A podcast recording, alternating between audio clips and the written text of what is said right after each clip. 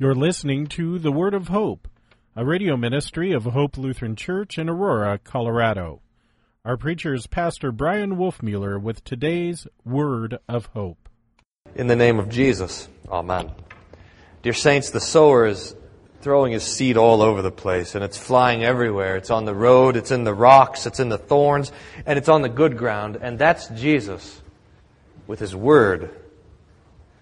And he's teaching us He's teaching us that the most important thing that we need to know about in this world is His Word. And He teaches us that the most important thing that we need to know about His Word is that it and it alone brings life.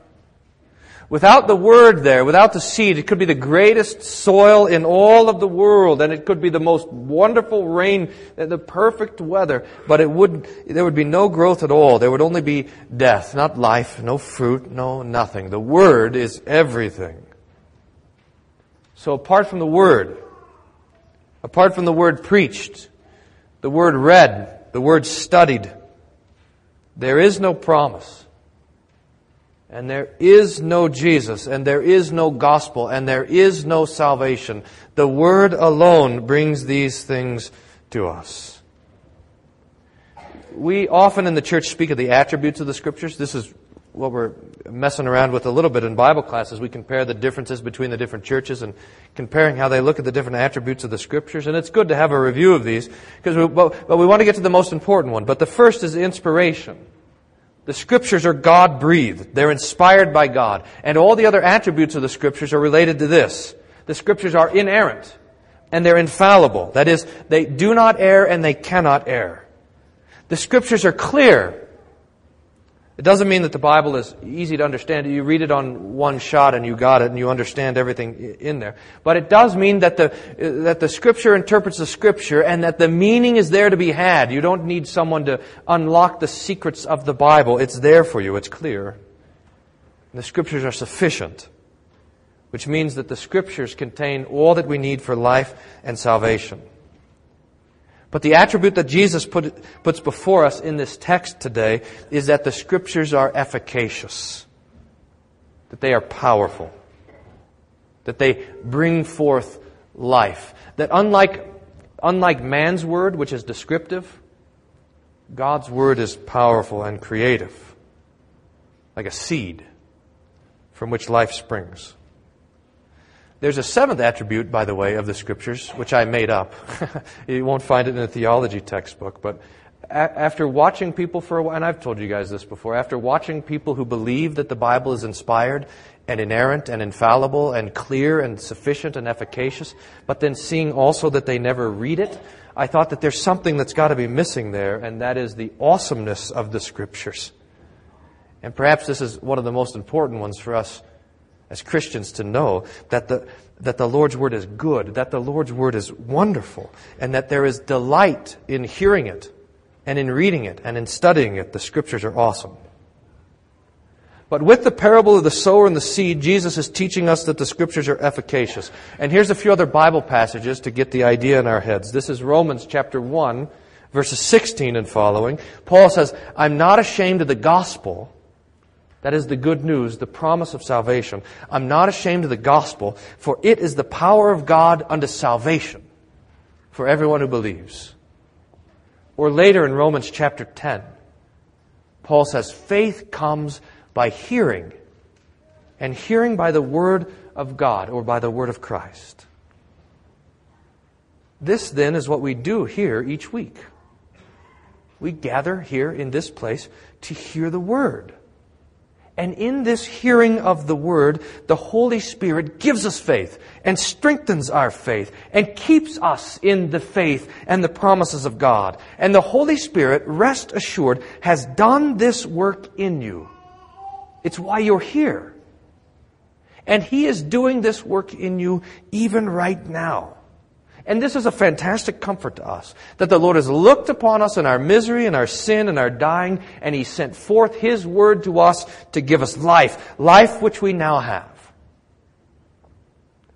But Jesus speaks this parable, and He speaks it to those who have the word, and He does it to warn us, to impress upon us a certain conviction that the word which you now have, the word that is in your heart, that word has enemies. The first enemy is the devil. Like a bird snatching up seed off the path, the devil comes along and drags the word out of your heart. Remember, when we're learning the scriptures, it's not like uh, it's not like learning history or algebra where we fight against our own ignorance and our own laziness. When we're learning the scriptures, we're fighting against the devil himself. The Lord's word is opposed by the devil and by his hordes of demons. And we know this that the devil, the thing that the devil wants most of all, is to take God's word from you. We need to know this. It's why Jesus is giving us the parable. That we know that the devil is trying to take God's word. That's his strategy. He wants to separate you from Jesus and from his promises. And everything that the devil has, all of his resources are directed towards this end that he would pluck the word out of your heart, that he would pull out God's promises. This is the simplicity of his strategy, and it is, and it is not a joke. The Bible speaks of, when it talks about this kind of thing, it talks about spiritual warfare, and that, that word is chosen carefully warfare. This is not a game. The demons are out for blood. The devil says Jesus comes to steal and kill and destroy. He wants your soul and your body with it. And he wants those to be with him in eternal agony. And so, and so, to do that, to accomplish that end, he has one simple goal to steal away the word. So we do well to remember texts like Ephesians 6, where Paul teaches about the armor of God. Uh, uh he, he addresses you, dear saint, as a soldier, as one who is in a desperate battle and who needs protection. Put on, he says, therefore, the armor of God, the helmet of salvation, the breastplate of righteousness, the belt of truth, the shoes of the readiness to spread the gospel of peace, the shield of faith, remember, which is able to extinguish all the fiery darts of the devil, and the sword of all things, the sword of the Spirit, which is the word of God. So that you see the very thing that the devil is trying to take from you is the very thing that we use against him, God's word. You are in a desperate battle and your life is at stake, the devil is snatching the word. But this is only the first enemy. There's a second enemy that Jesus warns us about, and this enemy is trouble. Like the seed that falls among the rocks, and, and it grows up quickly, but it doesn't have enough root. So the sun comes out, and in the heat of the day, uh, the, the, the, the plant withers, and dies. So is the Christian who hears the Lord's word and has faith in the word, but the troubles of this life come along and challenge. They strike at our faith. And they beat down our trust in the Lord's word. You've seen this happen, by the way, especially this past year, but your whole life. As, as soon as some tragedy unfolds, you know, a shooting down the street or a national calamity, whatever kind of terrible things happens, as soon as the dust clears from the strategy, then, then the questions come, the temptation comes. Where was God? How can God be good and this nonsense happen? And this doesn't just happen in national tragedies. I, have been there countless times uh, when, when a trip to the hospital brings about this kind of crisis of faith. Pastor, why is this, why is God letting this happen to me? Or, why is God letting this happen to my mother or my father or my friend? There's something about the troubles of this life that tempt us. And they tempt us to think that God is far away. There's some sort of little Buddhist theologian that sits in our sinful flesh and, and keeps telling us that, that God keeps suffering at an arm's length. The cross of Jesus should teach us to know better. But there, is, and this is a terrible sort of thing. There's a false doctrine that rattles around in the church, and it rattles around even in our own minds and our own hearts that says something like this. The Christian life will have less suffering than the life of the unbeliever. if I'm a Christian, we think, things will go better for me. Even though Jesus, time after time, promises his Christians trouble. And even though we know that suffering is a mark of our Christian life, even though we know that being a Christian marks us as the devil's target, take up your lazy boy and follow me is not what Jesus said. Here's a comparison. I heard this a while back. I probably preached it to you before, but imagine, imagine that you're on an airplane and that this plane is going to crash. The flight attendant comes to you and gives you a parachute and says, put this on, we're going to crash. Your only chance to come out of this mess alive is in this parachute. So you strap that guy on and you tighten the clasps and you hold on to that parachute because your life depends on it. She comes by again and offers you peanuts and snack and you're not even interested. You got this parachute. And every time the plane bumps and rattles, you check your straps and you tighten your cords. Now, it was different if you were sitting in first class. To them, the steward, the, sorry, the flight attendant came and gave the parachute and said, here's the parachute. It'll make your flight much more comfortable. It'll make this flight so much better. And now this parachute is nothing more than an annoyance. You have to sit hunched over in your chair and you can barely read and drink your mimosa at the same time. And every time now the plane rattles and bumps, you get more annoyed with this parachute. You start to loosen the straps. You start to curse the flight attendant who gave it to you. And finally, finally you take the thing off and you put it under the seat in front of you and you die in the crash. Jesus and his promises are not to make this life better. It's not to make every day a Friday. It's not somehow to lift us out of the troubles of this life. We're going down. And Jesus comes to save us. When troubles come and bowl us over, we tighten the straps. We pray. We sink our roots into His Word and we trust His goodness in the face of every evil so that the troubles of this life bring us closer to the Lord and His promises rather than far away. The third enemy of the Word, Jesus says, is the pleasures of this life, which is like the seed that fell among the thorns and the weeds and grows for a while, but the weeds outgrow it and they choke out the light and the plant dies. We might be tempted to think that if, if troubles are so bad on this side of things, and if troubles are such a challenge to our faith, then it would be safe to be on the opposite side and to have the pleasures of this life. But that is also a danger. To be on the everything's going great side of things. It's also an attack on the Lord's word. It also is a temptation. Jesus says, And as for what fell among the thorns, they are those who hear, but as they go on their way, they're choked by the cares and riches and pleasures of this life, and their fruit does not mature. So there is a very real danger of valuing the things and experiences of this life more than we value the Lord's Word, and of desiring the things and the experiences of this life more than we desire the Lord's Word. Here's the proverb. Proverbs 8, chapter 10.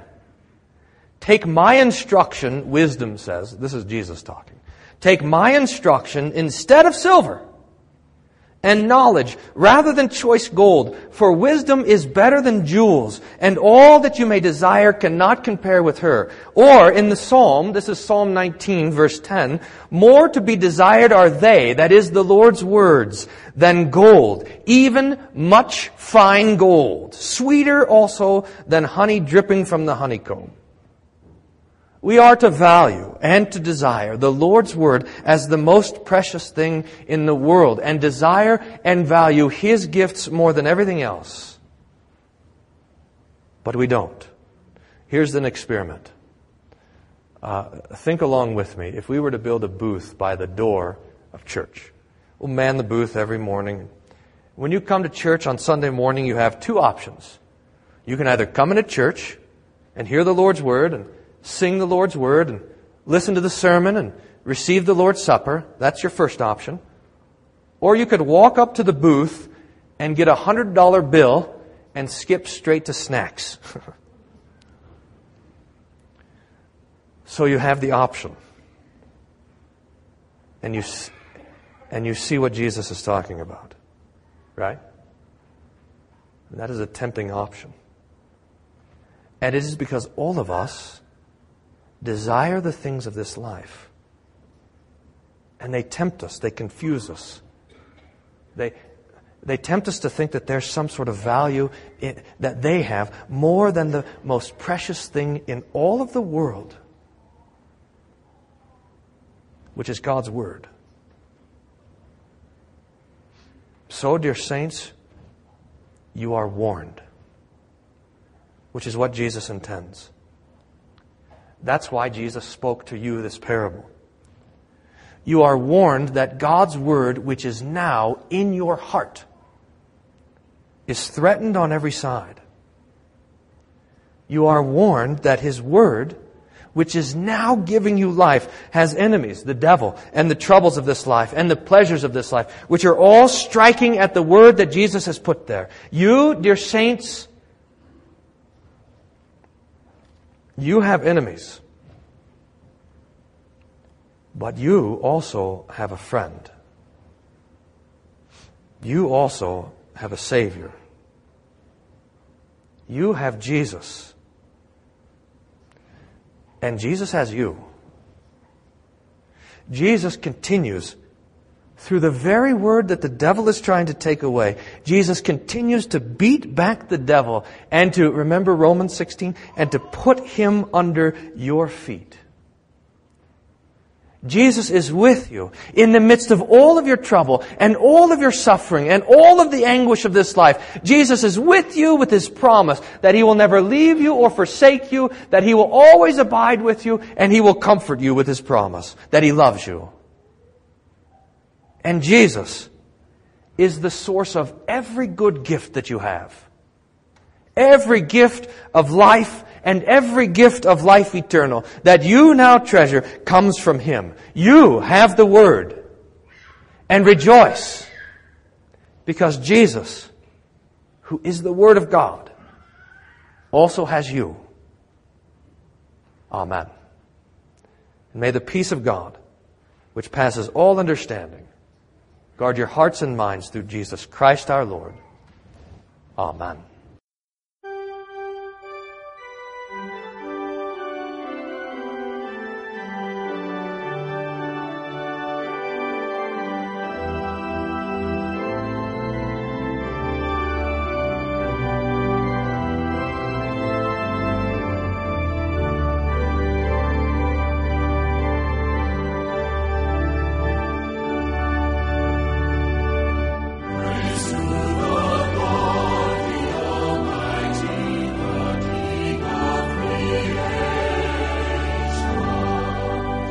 We hope you were blessed by today's word of hope. Hope Lutheran Church is located at 1345 Macon Street in Aurora, Colorado. Their weekly schedule is as follows: Sunday morning worship at 9:15, adult Bible class and youth Sunday school at 10:45 a.m. On Tuesday mornings there is a matin service at 8:30 a.m. with a Bible class to follow at 9:30 a.m. You can find out more about Hope Lutheran Church at www.hope-aurora.org. That's www.hope-aurora.org. Until next time, may the Lord bless you and keep you in His grace.